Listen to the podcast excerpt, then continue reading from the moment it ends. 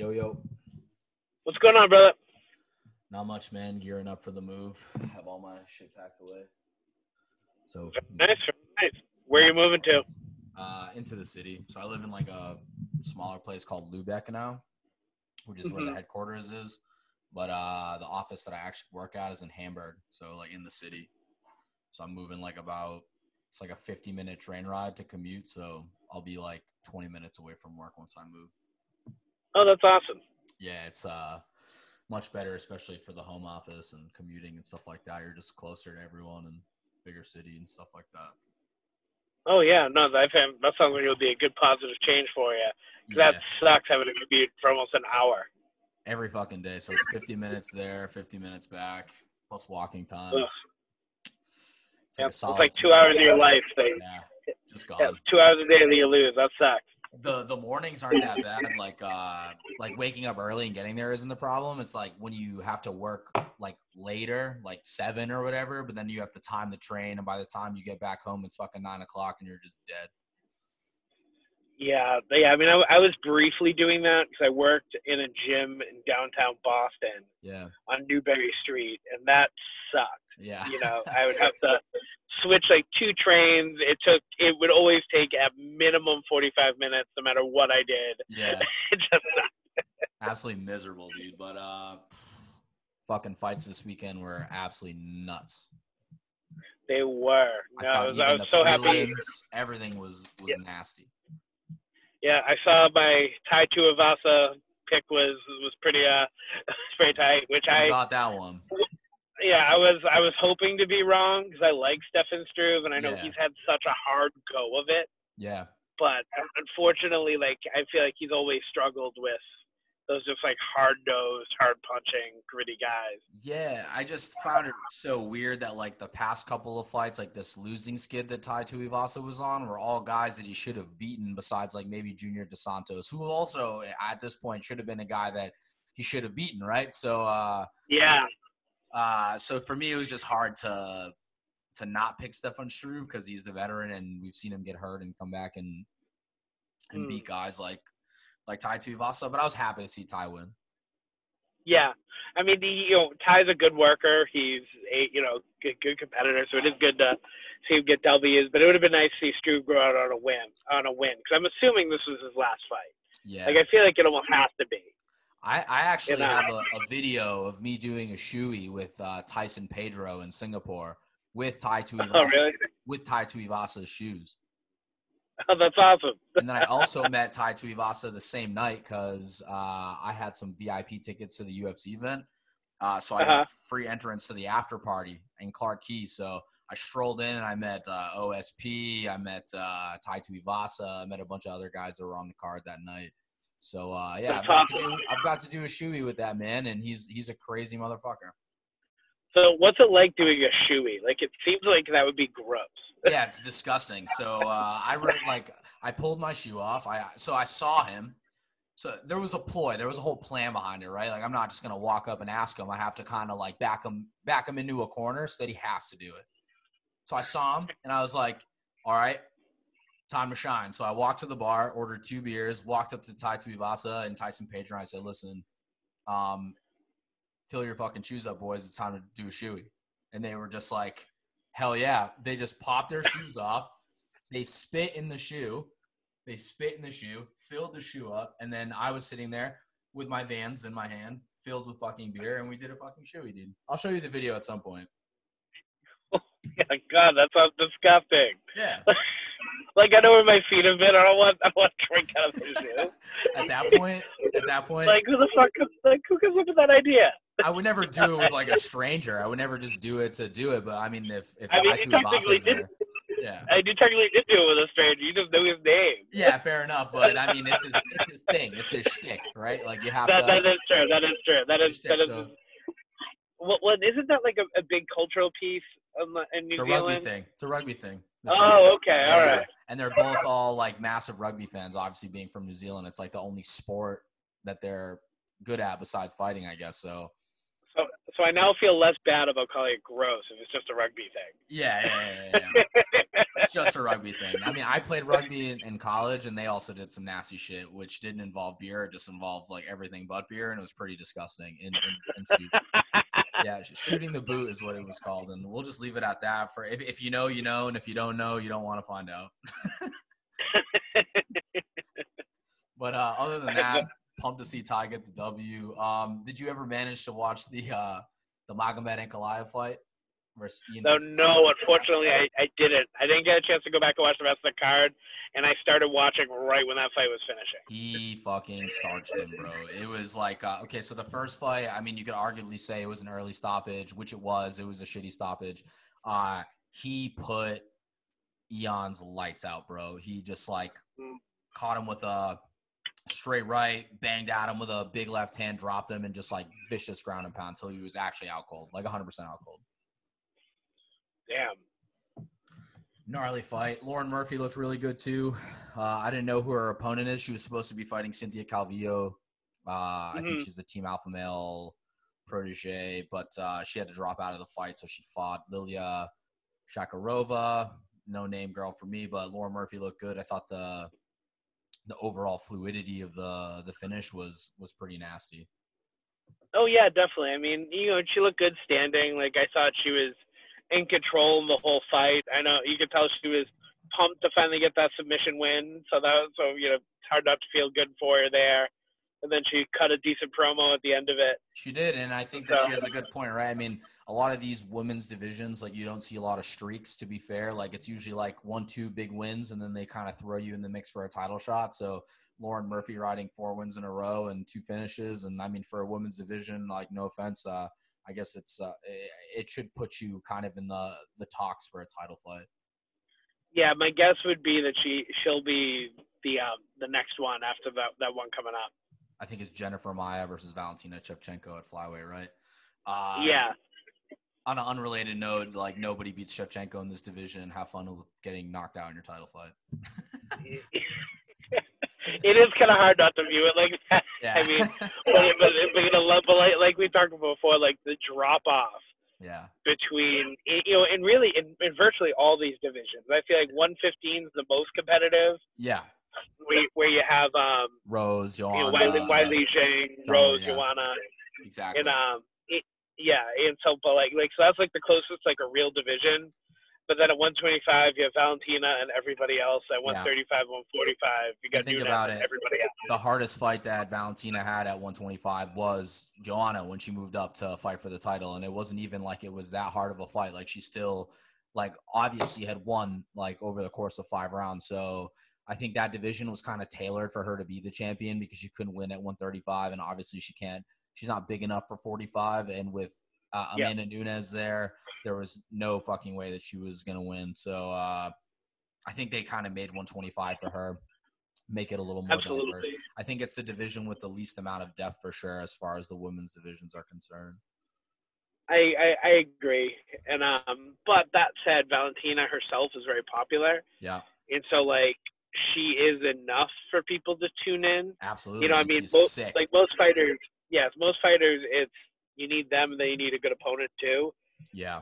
You know, but there are a few that can sell them on just them. So like yeah. Amanda Nunes is one of them, Valentina is one of them, and then obviously in the men's division we have like you know Conor. No matter who he's fighting, people are going to tune in. Exactly. And they're no you know, what weight class, right? exactly. 45, like, 55, yeah, 70, I, yeah. But I think I heard that him and Poirier is still at 70, which is like, what? Why? It's like at that point you just. So is his career just now going to be making lightweights fight at 170? Yeah, it's kind of ridiculous, but I mean, regardless, I guess it just if both of them were to fight at whether it's 45 or 70 like the guys have already fought each other before and like i guess you get to see them walking around a more like natural weight and it kind of just oh, that, show you who the better fighter is in essence. But I mean, in terms of moving forward with 155, like yeah, it makes no sense at all. Oh, exactly. I mean, like I said, I mean, I kind of get the urge. Like, I've, I've actually had a couple fights where I, where me and my opponent would be like, "Why just say fuck cutting weight and do this at 170?" Yeah. you know what I mean?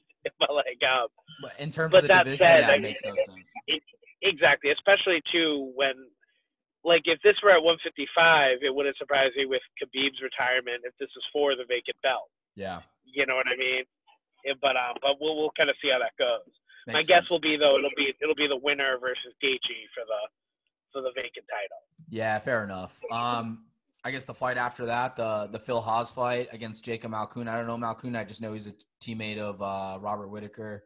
Uh, Phil Hawes Mm-hmm. coming off the contender series. That was nasty, bro. Less than 20 seconds and uh, Absolutely, fucking and absolutely nasty. and and I have to wonder if it was just way too soon for Malcuna, and if he was just brought in because he's friends with Robert Whitaker. yeah. You know, I'm sure he's very talented, but four and zero, like four fights, that's not a lot to build your experience. It's like Junior to Taffa, compete. like Junior Tafa when he came in against uh, Jorgen, essentially, right? Like three and zero or something like that. And just because it's in Melbourne, or essentially, and uh, he's a teammate of uh, Whitaker's, or uh, no, he's a teammate of uh, Izzy. Came on the card to Yep. fight, and all of a sudden, you know, you get you get beat like that. So uh, I, I always find it like a weird like play that the UFC does this sometimes on the main cards because there was obviously fights on the undercard that could have been on the main event slots that more people would have tuned in and watched essentially like the casey kenney Yep. fight was really good like that could have easily been on the main card because those guys are i think both top 10 in their division so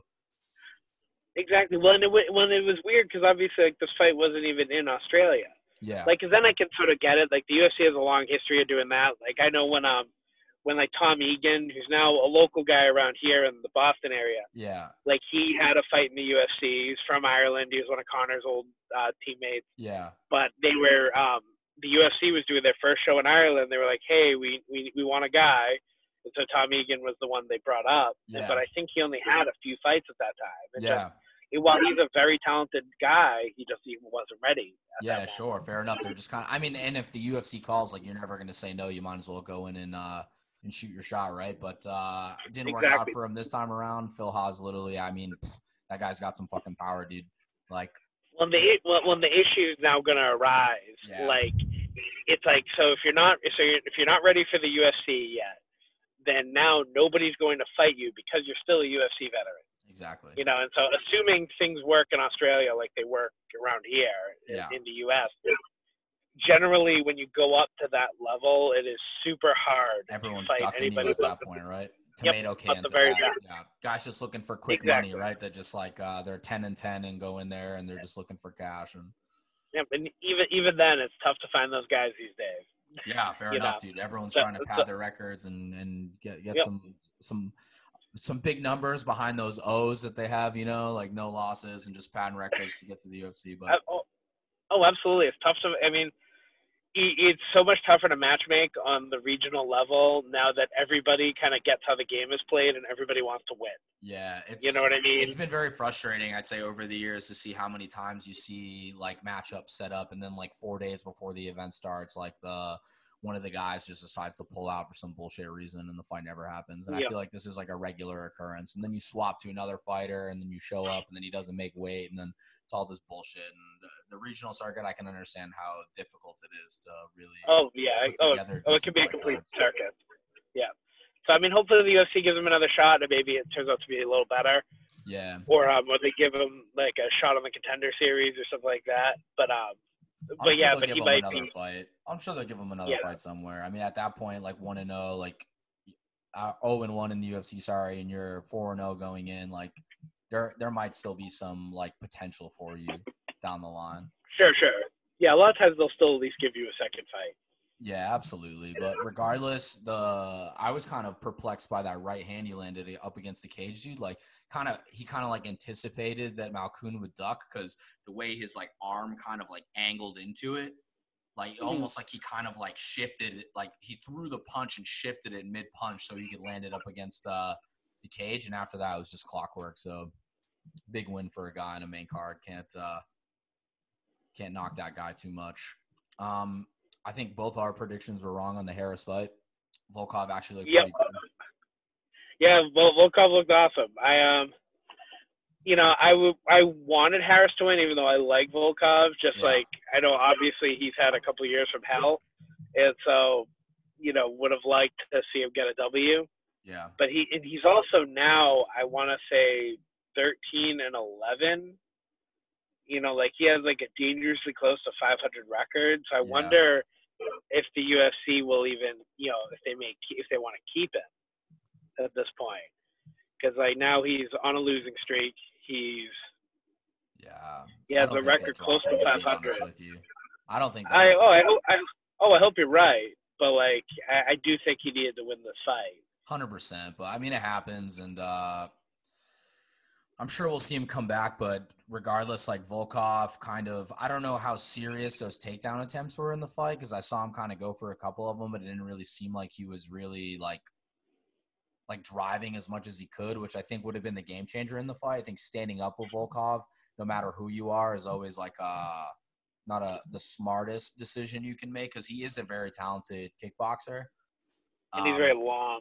yeah, I didn't expect the the body kick, the body kicks Yeah. to, to really hurt that much. But after watching the Yeah. replay, dude, it's like hit him right there in the gut, and Oh yeah, well that teep ended up um, dropping him with is beautiful. yeah, But I but I also think too. I mean, yeah, the the shots that Harris was going for didn't have a whole lot. The takedowns didn't have a whole lot Yeah. on them. But I also wonder if that was a him just trying to like fake it and then start throwing strikes, but or if it was simply that he just waited until he was too beat up and tired to really get anything on it. I think that Can we see that- case, yeah. Yeah, that, that that's that's what I'm inclined to believe too. You know what I mean? Rather than um, him just sort of like trying to sell the shot to then land strikes. I think it was probably at that point he knew he wasn't going to win standing and he needed to change the trajectory of the fight. But Yeah. I, I think it was too little, too late. Hundred percent. Volkov looked motivated. You could see it from the walk in, and you could see it uh, the pre-fight stare down. Like he looked like he was ready to to go in there and, and fight his ass off. And even the the strikes, like the the head strikes he was landing, like that straight right hand that he ro- wobbled him with, and stuff like that. It seemed like he was uh, he was in his groove. So I mean, a Volkov like that is always dangerous. We saw what he did to Werdum, and yeah, sorry Volkov, Absolutely. should have picked you. But uh, the Whitaker fight kind of went uh, as I thought it would it would go. I mean, Cannonier is like very powerful and has really good leg kicks, but I think Whitaker is just like the quicker fighter, the more natural 185er. He has more weapons, and uh, we just saw it over the course of three rounds. I thought he he dominated every single. Okay, maybe not dominated every single round, but uh, the first two were definitely his, and the third one was like a landslide. oh yeah, he still like I mean yeah, dominated the strong word, he still clearly won those rounds. Those Yeah, rounds. exactly. I mean, like honestly, I, I was amazed that they had it 29-28. Yeah, I didn't see You know, it- I, I thought it was a clear 30-27. Maybe you could have given uh Cannonier the first round, I guess, just from Yeah. like the the leg kicks and stuff like that. Because uh, I mean, you could see the damage, but as far as like head strikes are concerned and actual damage uh, over the course of the fight, like I, I personally would have given it 30-27 to to Whitaker. Oh, me, me too. But honestly, I do have to wonder the judging ability of that night because, like, Yeah. not to jump ahead, but there were, but Gaethje was actually given round one of that of the fight with uh, Khabib. I disagree. he 100%, got out- yeah. Oh yeah, but two judges gave it gave it to him, and so it's like, so if it went to the scorecards, he'd win Yeah. from there. Where it's like he got outstruck, he was backing up the whole time, and he got, and he taken, got down. taken down. You know, it's like what the hell. Yeah, insane. I thought the officiating's really good. We saw some kind of no-name referees in there, uh, some guys that I've only seen on like this Fight Island card. So uh, props to them. I didn't really see any controversial uh, stoppages. I thought they I let mean- the I fights mean, her- on as well as they could. I mean, Herzog did seem pretty willing to let uh, Gaethje get strangled to death, but you Yeah, know, it 'cause he- happens. Yeah, because well, Gaethje like clearly tapped like twelve times. yeah. and, um, and Herzog was like, well, whatever. If he dies, he dies. Yeah, I mean, but in this case, yeah, in the in the third round when Whitaker landed, like, uh, I mean, I thought Whitaker he has some of the most like uh, well timed head kicks, not just at Mhm. middleweight, but probably in the entire UFC. The way he kind of just like uh, like whips them in, you know, uh, and Yep. the different angles that he can catch you with those at, and how many people we've seen him land those head kicks on. I thought that uh, after that head kick happened and Cannonier was doing the funky chicken and he uh, kind of pushed him up against the fence and he face planted, I could have seen like uh like an early stoppage there, you know, where he started landing the punches to the side of his head, but referee let the fight go on longer, and I thought that was the right call. So otherwise, Oh, uh, absolutely. yeah, Whitaker I think clearly won that fight, uh, 30-27 in my eyes. Cannonier obviously a very valiant effort, but what can you say? Indeed. Main event, dude, was did I I didn't expect Khabib to look so dominant. I thought he would still win in the later Mhm. rounds. I thought this is how the fight would have ended, like in rounds four or five. Yeah. So the the fact that, I mean, I guess just the most underrated part about Khabib's game is definitely his hands and his chin, because everyone's always Mhm. kind of so suspect that since he's never really been clearly hit and rocked that bad before, we like it's it's hard to judge. It was like the whole Jones kind of paradox where he's never been really hit that clean before, so it's kind of hard to judge what he would look like in a gunfight. But Khabib was in Gaethje's face, did not let him judge the distance at all, was peppering him with jabs. I mean, the leg kicks look good from Gaethje's side, but overall, I actually thought that in round one, Khabib was winning the exchanges on the feet. Oh, and he he was by the numbers. I think um I think the mistake that people make is they assume because a guy likes to win a certain way, that means he can't win other ways. Exactly. You know what I mean? It's like yes, Khabib likes to win with his wrestling. That doesn't mean he can't strike. He just generally chooses not to. Yeah. And, um, but yeah, I mean, I thought he looked really good. I mean, the only argument I could maybe give for why they would give the round to Gaethje was, um, you know, he was kind of turning Khabib around on those low kicks. So like, you know, they were both like kind of like flopping around a lot. Like they were Yeah. very like all over the place. Like it was actually like an ugly round. Like yeah, but I think that's what. Khabib wanted the fight to be like. Oh, absolutely. He was he was um he made it a dirty, gritty fight, and that's what Khabib's going to win. If he Yeah. stayed on the outside against Gaethje, yeah, Like what Ferguson did, essentially, he's going to get pieced up. He- Yeah. Exactly. I mean, like that's the absolute worst way to fight Gaethje Yeah. because Gaethje has devastating low kicks and Yeah. great power. And so, yeah, Khabib kept that pressure going the whole time. And, K- and, and Gaethje was very aware that he couldn't let Khabib get too close. So I mean, there were a couple places where he was almost outright jogging away. Yeah. And um, but like, yeah, he just you know once it became a grappling match, Gaethje just had nothing for Khabib. And that was actually the most surprising thing to me was okay. I I knew that Khabib was going to land the takedowns, regardless of how great Gaethje is as a wrestler. I knew Khabib was going to land the takedowns, uh, like he does with everybody. I don't think there's a single fight in his fucking career where he hasn't taken the guy down to the ground. And I guess that's I don't care if you're Justin Gaethje or Conor McGregor or any of these guys that he was fighting. He's gonna take you down to the ground and he's gonna beat the shit out of you. I was just so surprised to how how much control he had over Gaethje on the ground. Gaethje looked like a baby dude in, in Khabib's arms, essentially. Oh, he did. Well, and honestly, what the big the surpri- most surprising thing to me was that Khabib didn't do any ground and pound. None. That's like what he's famous for. And he did for a single strike once it hit the ground. He, he was like super aggressive with his submission. So he must have just had it in his head that that was how he wanted to win and how he knew he could win. And that was what he was going for. Because I've never seen him just immediately start spamming subs. And I've never seen him go for the more like like arm bars and traditional, but- yeah. yeah, like yeah, the traditional BJJ stuff. Yeah, because like I know in the first round he went for that armbar, then quickly transitioned into a bicep crush. yeah. Then he um, and then he went for the triangle for mount, which is Which is usually like crazy. you have to. That's a well, game. yeah. But, oh, exactly. That's a bit of that's almost a faux pas in MMA because like Yeah. you don't give up your position for that. You know, because if because if it goes the wrong, if it doesn't go your way, if for whatever reason you don't get it, then you're probably in a really bad place. And like Gaethje's not the guy you want on top of you raining down punches, but Khabib did it textbook. It got super deep, super quick.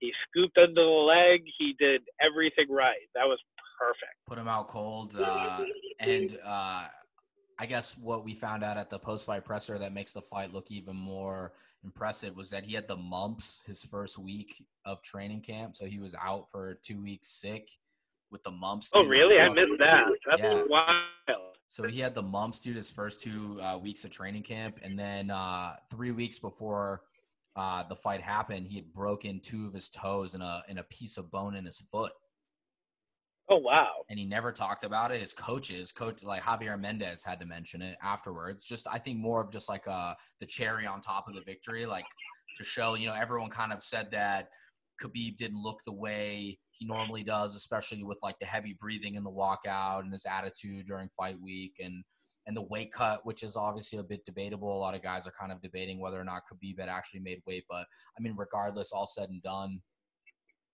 he won that fight fair and square, and and he does what a fighter's supposed to do, right? Like uh, like a true fighter, essentially. I mean, d- doesn't have his dad in his corner. Uh, went out there, obviously extremely motivated, and and he fucked up. Yeah, Yeah, and he and honestly, like in, in some ways, I thought that was that was one of the most dominant performances he's ever given. it was. I You think know it was I the most I, next to the Michael Johnson fight, uh, out of sheer like damage, I would say, like like really punishing punishing someone over the course of like many rounds. This was probably his most dominant, clean performance, you could say. Yeah, well, because yeah, he also generally, you know, and I, I've, I'd have to like go look at his record, Yeah. but I don't, I don't ever really remember him putting away people quickly. no. Like he'll usually get a finish, but it'll be like in the third round or the fourth or something like that. Early on in You his know, career, he had those fights against I think it was Kamal Shalorus and Thiago Tavares. These I think were his like uh, third, second, and third fights in the UFC. I think they were both first round finishes. But then we saw him kind of taper Mm. off once the quality of opponents got uh, like better and better and better. You could see him taking a little bit more time with the fights. But uh, Yeah. in this case, I mean, Gaethje, you could arguably say next to Conor was his toughest test yet, and he beat the fuck out of both of them, literally like almost flawlessly. Yeah, I mean, I mean, to this day, Conor's still the one who gave him most, like the most of a fight. Yeah, You know what I mean? And, but when you think about like what that even means, I really just mean he, he stopped a takedown and landed a few punches, yeah, and he was able to regain control in a couple positions on the ground. yeah, And he won the third round, which Khabib probably took off. yeah.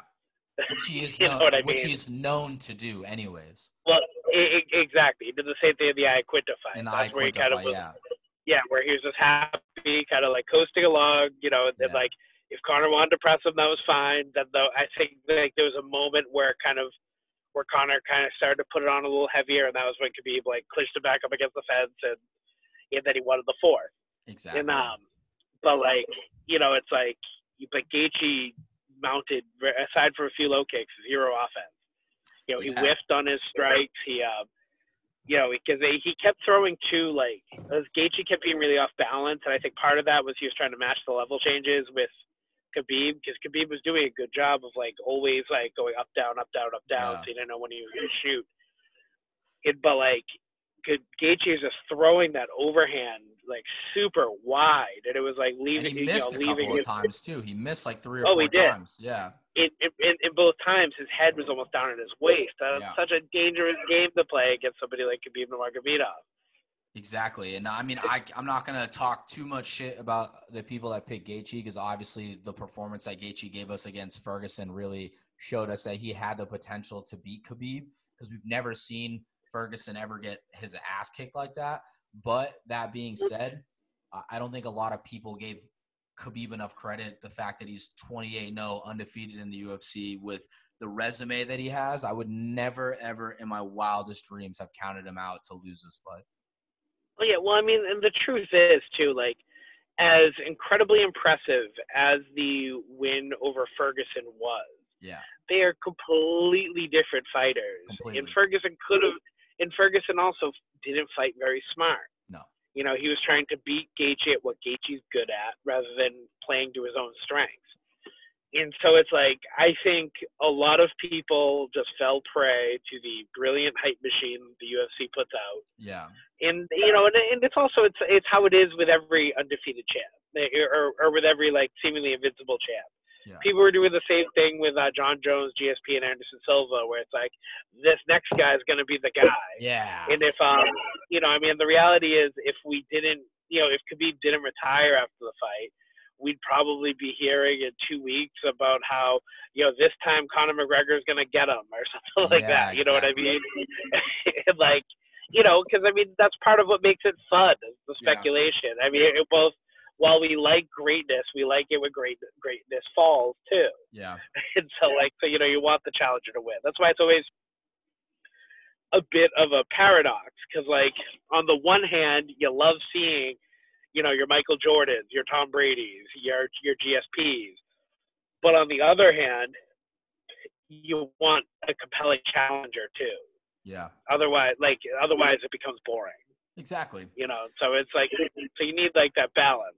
Yeah. That, like that was the issue with 205. Jon Jones was too was Too too, dominant. yeah. You know, he made, made everybody else look stupid, and you know, and thus it made everybody not want to tune in because the result was just assumed. Exactly. I think Khabib did the right thing. I think he's he's riding off into the sunset. I mean, uh, I'm, I'm gonna have to say it. I did predict a little bit in the previous episode Yes, that you he's did. gonna retire. I, ha- I have to say it. I have to say it. We've already talked about it, but I had to say it again. I did predict that he was gonna retire. Um, it just makes sense. I mean, my reasons Yeah. were obviously a little different than his reasons. Like his reasons were Yeah. just plain and simple. I'm not fighting anymore with, without my dad in my corner. Period. Yeah, and, and yeah, I didn't know that about his mom. That she was like, "I don't want you to do it anymore if your dad's not going to be there." Yeah. Um, you know, and you know, and well, I would have still loved to see like a mega fight against GSP or him go up to welterweight and see what he could do there. Yeah. You know, I respect the hell out of the fact that he cleared out his division. You know, he's even said it himself. He's like, "Well, Dustin and Conor are fighting next month, and I've already choked out both of them, so I have no interest in fighting him Who the again." fuck else am I? Who what's he supposed to do? Fight himself? Are they gonna fucking throw him in a in a lab and clone him and just watch the two of them duke it out, dude? I'd pay to watch I'd that. watch that fight. Yeah, I'd, watch watch that fight. fight. Yeah, I'd watch but it. um, well, well, it, that's it, that is sort of the issue with uh, the way the UFC does things. Yeah, You know, because the downside of having the contenders always fight each other is that you're going to knock them off. Like Yeah. if Tony is no longer a compelling fight, Yeah. we already saw him. We just saw him lose to Gaethje. exactly. You know, it, while the while the boxing model is worse of having all prospects fight no name chumps, yeah, it's it does take some storylines off the board to have um you know to have your Justin Gaethje's and your Tony Ferguson's fight each other. yeah. Fair enough. And I think that uh, if I was Khabib, I'd do the same thing, bro. Twenty nine and zero. You've cleared out your division. Like as far as activity is concerned, you're the clear pound for pound best fighter on the planet right now speaking in terms of, of activity. You could argue about about a bunch of other guys but jones hasn't fought in a fucking long ass time. He's vacated his Yeah. title. He's no longer ranked anywhere. He's not ranked at heavyweight. He's not ranked at light heavyweight. Like uh, he's only ranked in the pound for pounds. And i think in terms of activity like just for now we got to give that to khabib and uh I think he's number one lightweight over uh, BJ Penn, and if anyone has anything to say about it, Oh, you easy. can call me out anytime and we'll I'd be willing to debate. I love BJ. He's one of my favorite fighters of all time also, but there's no way that uh, the resume and the quality of opponents that uh, Khabib has gone through now can uh, he's got to be the, the number one pound for pound lightweight champion ever. Oh, oh, exactly. I mean, because aside from Tony, he's fought and beat everybody else. Everybody. You know, I mean, you know, maybe if Dan Hooker had been able to beat Poirier, we could be talking about that. but he still had got you his know- ass whooped. well, one oh, one hundred percent. Yeah, Hooker wouldn't be able to do shit though. Like, yeah, Khabib. I still think the guy with the best shot would have been Tony, yeah. but that fight just became immediately less compelling when um The fight was cursed from the beginning. Oh, it was. Yeah, the the last time they tried to make uh, God delivered a pandemic onto us. So no, thank you. And the time before that, uh, Ferguson decided to trip over some wires in the studio with the sunglasses on and and fucking Yeah. twist up his knee. So I'm just tired. Like I don't even want to hear about that fight anymore. The fight's never Oh, it- Oh, wait, exactly. Yeah, nobody. Yeah, ev- everyone's over it. Yeah. No, thank you. it's like Khabib you know, we can do anybody else. He's the number one, and this Yeah. is it. If anyone wants to debate about it, slide into my line, hit me up on my DMs, and we can fucking talk about it. yeah. I mean, uh, oh, I, I, I mean, the reality is you can't make an argument for anybody else. yeah, You know what I mean? It's like, he, you know, because the reality is, BJ Penn, while yes, he had that amazing run early, you know, God, at this point it was like 12 years ago yeah, or you know, 10 years ago or something. But um, but unfortunately, his losing seven in a row after, I feel like will tarnish so much. I mean, the You know- fight you know against what I mean? The the wars against Matt Hughes, like uh, like fair enough. Like anyone that holds a victory over GSP, like uh, or he doesn't.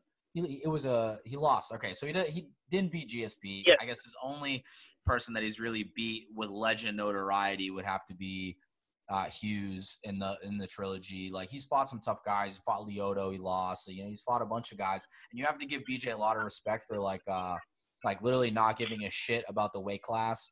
He's gonna he'll Yeah. he'll fucking fight you, and he's he's a just a born natural fighter. But the resume and the winning streaks and just like the perfection into which Khabib did it, no one else is ever gonna do that besides what Jones is doing essentially. And even Absolutely. Has asterisks next to his name with the steroids, where Khabib has nothing. Khabib has no no steroid talks, like no like pot, you know, none of these stupid like marijuana suspensions. He's got nothing. He's literally just done it off I- of wrestling bears in the mountains, like his own fucking camp, and like just beating the shit out of people. Absolutely. I would say the only potential thing that was missing from like Khabib's legacy would have been fights outside of his weight class. Exactly. that's like what like all like all of the other goats like have at least one. Like GSP came back and won at 185. Yeah. Jones is now going up to heavyweight. Um, Anderson you know, Dimitri- fought at 205 and heavyweight. i i i exactly. And then um, even like Mighty Mouse fought at 135. You know what I mean? It's like, so I, I would have liked to see him do like a couple like fun fights at 170 just to see how it goes. Yeah. But yeah, but when you think about it, he's fucking 29 and 0. He's cleaned out anybody who could have potentially been a threat to his title at um Yeah. at 155. I mean, unless that fight with GSP did materialize, what else is there for him? And so There's like, nothing. And even if he were to beat GSP, which God knows if he would have, uh, I think it's just a big gamble for the legacy. And I think he's comfortable Yeah. where he is. He's made a ton of money, dude. He lives a good life. Like, uh, Yeah. I, I never want to see him back in the UFC. Yeah, I mean, I would have loved to see him hit 30 and 0, and now I wonder if like Stylebender's going to try and hit that, Yeah. and um, before he retires. Though, though, though that crazy bastard's already t- you know talking about fighting Jon Jones and stuff like that, so probably not. Yeah. Because like the people who kind of, it's like the people who have like the McGregor syndrome of I don't care who you are, I'm going to come and try and kick you in the face. yeah, Those are the ones who end up taking L's, and um, exactly. hell, look, look at BJ Penn. and um, but like, you know, whereas Khabib, who is just like, no, it's my division. I'm gonna be champion of my division and prove I'm the best there is in that division. Like, yeah, he had a lot of longevity there. Exactly. And uh I mean on to the GOAT, potential GOAT. One of my favorite fighters of all time. We've got the uh grand finale of Anderson Silva's career coming up on uh first November. Yep. First, first fight of the card. We got Bobby Green coming back. I think this guy's fought. I think this is like his fourth fight this year. Yeah, he's been doing great. Yeah, he's fighting Thiago Moises, who uh, just Yep. heel hooked Michael Johnson real quick in, in one of their first fights. So early on in the year. Yeah, Bobby Green's 3 0 this year. Yeah, I mean, this is kind of like a breakout year for him.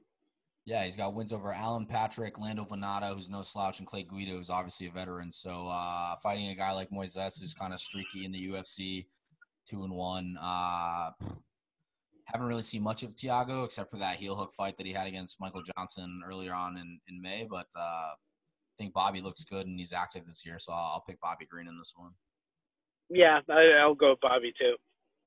Um, Maurice Greene, we saw him. He's kind of having a big year as well. He's also kind of a streaking heavyweight that's kind of looking to find his groove. He's fighting uh, probably my least favorite fighter in the UFC, Greg Hardy. So uh, let's see. Yeah, I I hate Hardy, but I think I have to go with him on Yeah. this. Let's see. I think Maurice has got a pretty decent ground game. Uh, I think he's just got to be kind of weary of Greg Hardy. I think with the the long kicks that he kind of used in that uh, Gian Villante fight, kind of keeping distance and just taking the fight down to the ground. Let's see how it goes. But uh, I agree. have to, yeah, I I think just out of sheer respect for the power that Greg Hardy does have, I'll pick Hardy in this fight. I mean, I will say if Hardy tries to fight a technical fight, Mo Greene could win on deci- by decision. Yeah, You know, if he like keeps his uh, keeps his distance, because I mean, as big as Hardy is, Greene might be a little longer. yeah, You know, I've obviously never seen them together, but uh, Greene's a very long, tall guy. Yeah. And so, like, if he could use his kicks, he's got good kicks. He's got to keep him at range, keep him at, dis- at distance, and yeah, I could see him winning a decision, but I gotta go with Hardy. Yeah, I mean, to, to the credit of Maurice Greene, he's also moved his fight camp down to uh, Greg Jackson's and like uh, obviously training with guys like that. And if they're going to give you the, the, the attention at least, you know, and uh, which obviously they are because I don't think they got a lot of fighters uh, fighting on these cards lately. Um, you, you got to be improving, right? You have to be. Yeah, absolutely. And I mean, and Maurice Greene's such a likable guy. Yeah. And you know what? You know? Fuck it. I'm gonna go with Maurice Greene. Yeah, let's pick Maurice you know. Submission. Yeah, yeah. Fuck round fuck, two. Yeah. Yeah. Fuck right. Yeah. Fuck Greg. the next fight, another guy who's three zero oh this year, uh, Kevin Holland. I mean, he's like. Oh yep, yep. Yeah, unassuming middleweight who's super active. He's fighting Mahmoud Muradov, who's like on a crazy, I don't know, like 12 fight win streak at this point. Uh, only two of which are in the UFC. But uh, Kevin Holland looks fucking great this year. He's got wins over Anthony Hernandez, uh, Joaquin Buckley, who we just saw have that big spinning back kick knockout a couple weeks ago, mm-hmm. and he uh, he beat Darren Stewart uh, in uh, late September. So we've got a guy who's young. He's three zero oh this year. I don't know much about Mahmoud. His record says he's a fucking machine, but like we just discussed earlier, who knows how padded the record is? So yeah, I'd have to. I would have to really like take a deep dive on Tapology or something and research yeah. his guys, and I just don't want to do that. Yeah. So let's go with Holland. I'm gonna pick Holland. Yeah, out of just sheer yeah. experience from this year, and he's a name that we know. The next yep, fight to me is a little more compelling because I love the one of the guys that's fighting in it. It's uh co-main event Andre Fili versus Bryce Mitchell. Bryce Mitchell, fucking Reebok, get this man some camo shorts. Yeah. Oh, it's been yeah. He Bryce Mitchell's such a fun guy to watch fight. Yeah. I mean, I'm de- definitely going with him in yeah. this, and um, I, yeah, and I, I hope he pulls it out. Me too. I mean, Fili's a tough guy, but he's also one of those guys that's always like hit or miss in his division. And as much as he is like well rounded, he's not particularly great in any of like he's not exemplary in any of like a grappling, wrestling, Muay Thai, boxing. He's just kind of a well-rounded mixed martial artist, but there's nothing that really yeah sticks him out from everybody else. And I feel like this is kind of where he's uh, he tapers off in some fights. Yeah, I agree. And Bryce Mitchell, we all know he's a fucking wrecking machine on the ground. So I'm picking Bryce. Oh Mitchell yeah. By Twister, round one. Punch it in. nice. Punch it in. I I, re- I respect that ambitious prediction. Yeah, punch it in. punch that in. Uh, and then the main event. Uh, I think we touched on it lightly last week. Uh, Uriah Hall, obviously coming off uh, the Ultimate Fighter, super tough guy, also very streaky, but nonetheless very talented. And uh, Anderson Silva, probably, I would say, in the top three of my favorite fighters to ever do it. So his grand finale, he's old, he's done everything he's needed to do, solidified his his greatness. I'm excited to watch this fight. Me too. Yeah, I mean he's because Silva's what 45 now. 45, dude. He's old. Yeah, yeah, so he's 45. But you know what? He, as much as Uriah's got some youth on him, I think, um, you know, I, I'm still going to pick Silva by decision. Yeah. I don't know if he could put Hall away, but I definitely think he can outpoint him. I mean, because, you know, people forget Silva's still Anderson fucking Silva. You know what I mean? Yeah. And I, and I think Hall, as talented as he is, is kind of a pussy. Yeah. you know, I mean, or at least he has a rich, at least he has a rich history of that. Exactly. So, and if we go down so, I mean, like I, Silva's record, essentially, like the Diaz fight, he won, uh, but then it was overturned. Uh, the Bisping fight, you could have argued that he had won that fight also. Uh, yeah, he, I, I, yeah, I remember thinking the same. Yeah, he almost finished Daniel Cormier at light heavyweight in a three round fight, which is fucking crazy. Yep, and and that wasn't even a fight that you could argue Cormier wasn't in shape for. Silva yeah. wasn't in shape for. He stepped in on short notice. Exactly. still almost put him away. Yeah, Brunson, he won that fight, which is fair. So you could say the only two fights that he's lost cleanly would be the last two, which is the Cannonier fight and the Izzy fight, which is no shame at all yep. in losing against any of those guys. Absolutely. And Hall, on the other hand, I mean, he's kind of streaking at the moment but he's also kind of fighting tomato cans. Yep, agreed. I mean, let's look at his last fights. He beat Antonio Carlos Jr., who's like obviously a talented jiu-jitsu guy by a split decision, uh, and he beat Bevon Lewis. I have no idea who the fuck that is. So, I mean, I'm gonna pick Anderson in this just because you know he's one of my favorite fighters of all time, and the guy. Yeah, I mean, well, yeah, and how do you not? You know what I mean? Yeah. And I think the, I think they're just hoping this is going to be a fun, um, striking fight, and I have no reason to think it won't be. I do, I'm not expecting Hall to showcase his wrestling here, No. and um, and so yeah, we'll probably see some cool kicks. And then my guess is either way it would be a win by decision. I don't think either one's putting away the other. Yeah. And uh, but I'm gonna I'm gonna pick Silva. Yeah, I'll pick Silva. It's gonna be like uh like a scene out of like a Street Fighter video game, dude. We're gonna see a lot of Hadoukens and like a lot of spinning kicks and a lot of crazy shit like that. Wouldn't I wouldn't even Oh, be yeah. surprised if we saw some fireballs in the cage. Like it's gonna be nuts. No, I'm, I'm looking forward to it. I mean, that's definitely going to be my way to spend Halloween this year. Absolutely. I'll actually be moving into my apartment that day, so uh I'll try to watch that uh early in the morning. So other than that, guys, uh thanks for tuning in. Uh watch the fights coming up next weekend and uh thanks for the support. Cheers.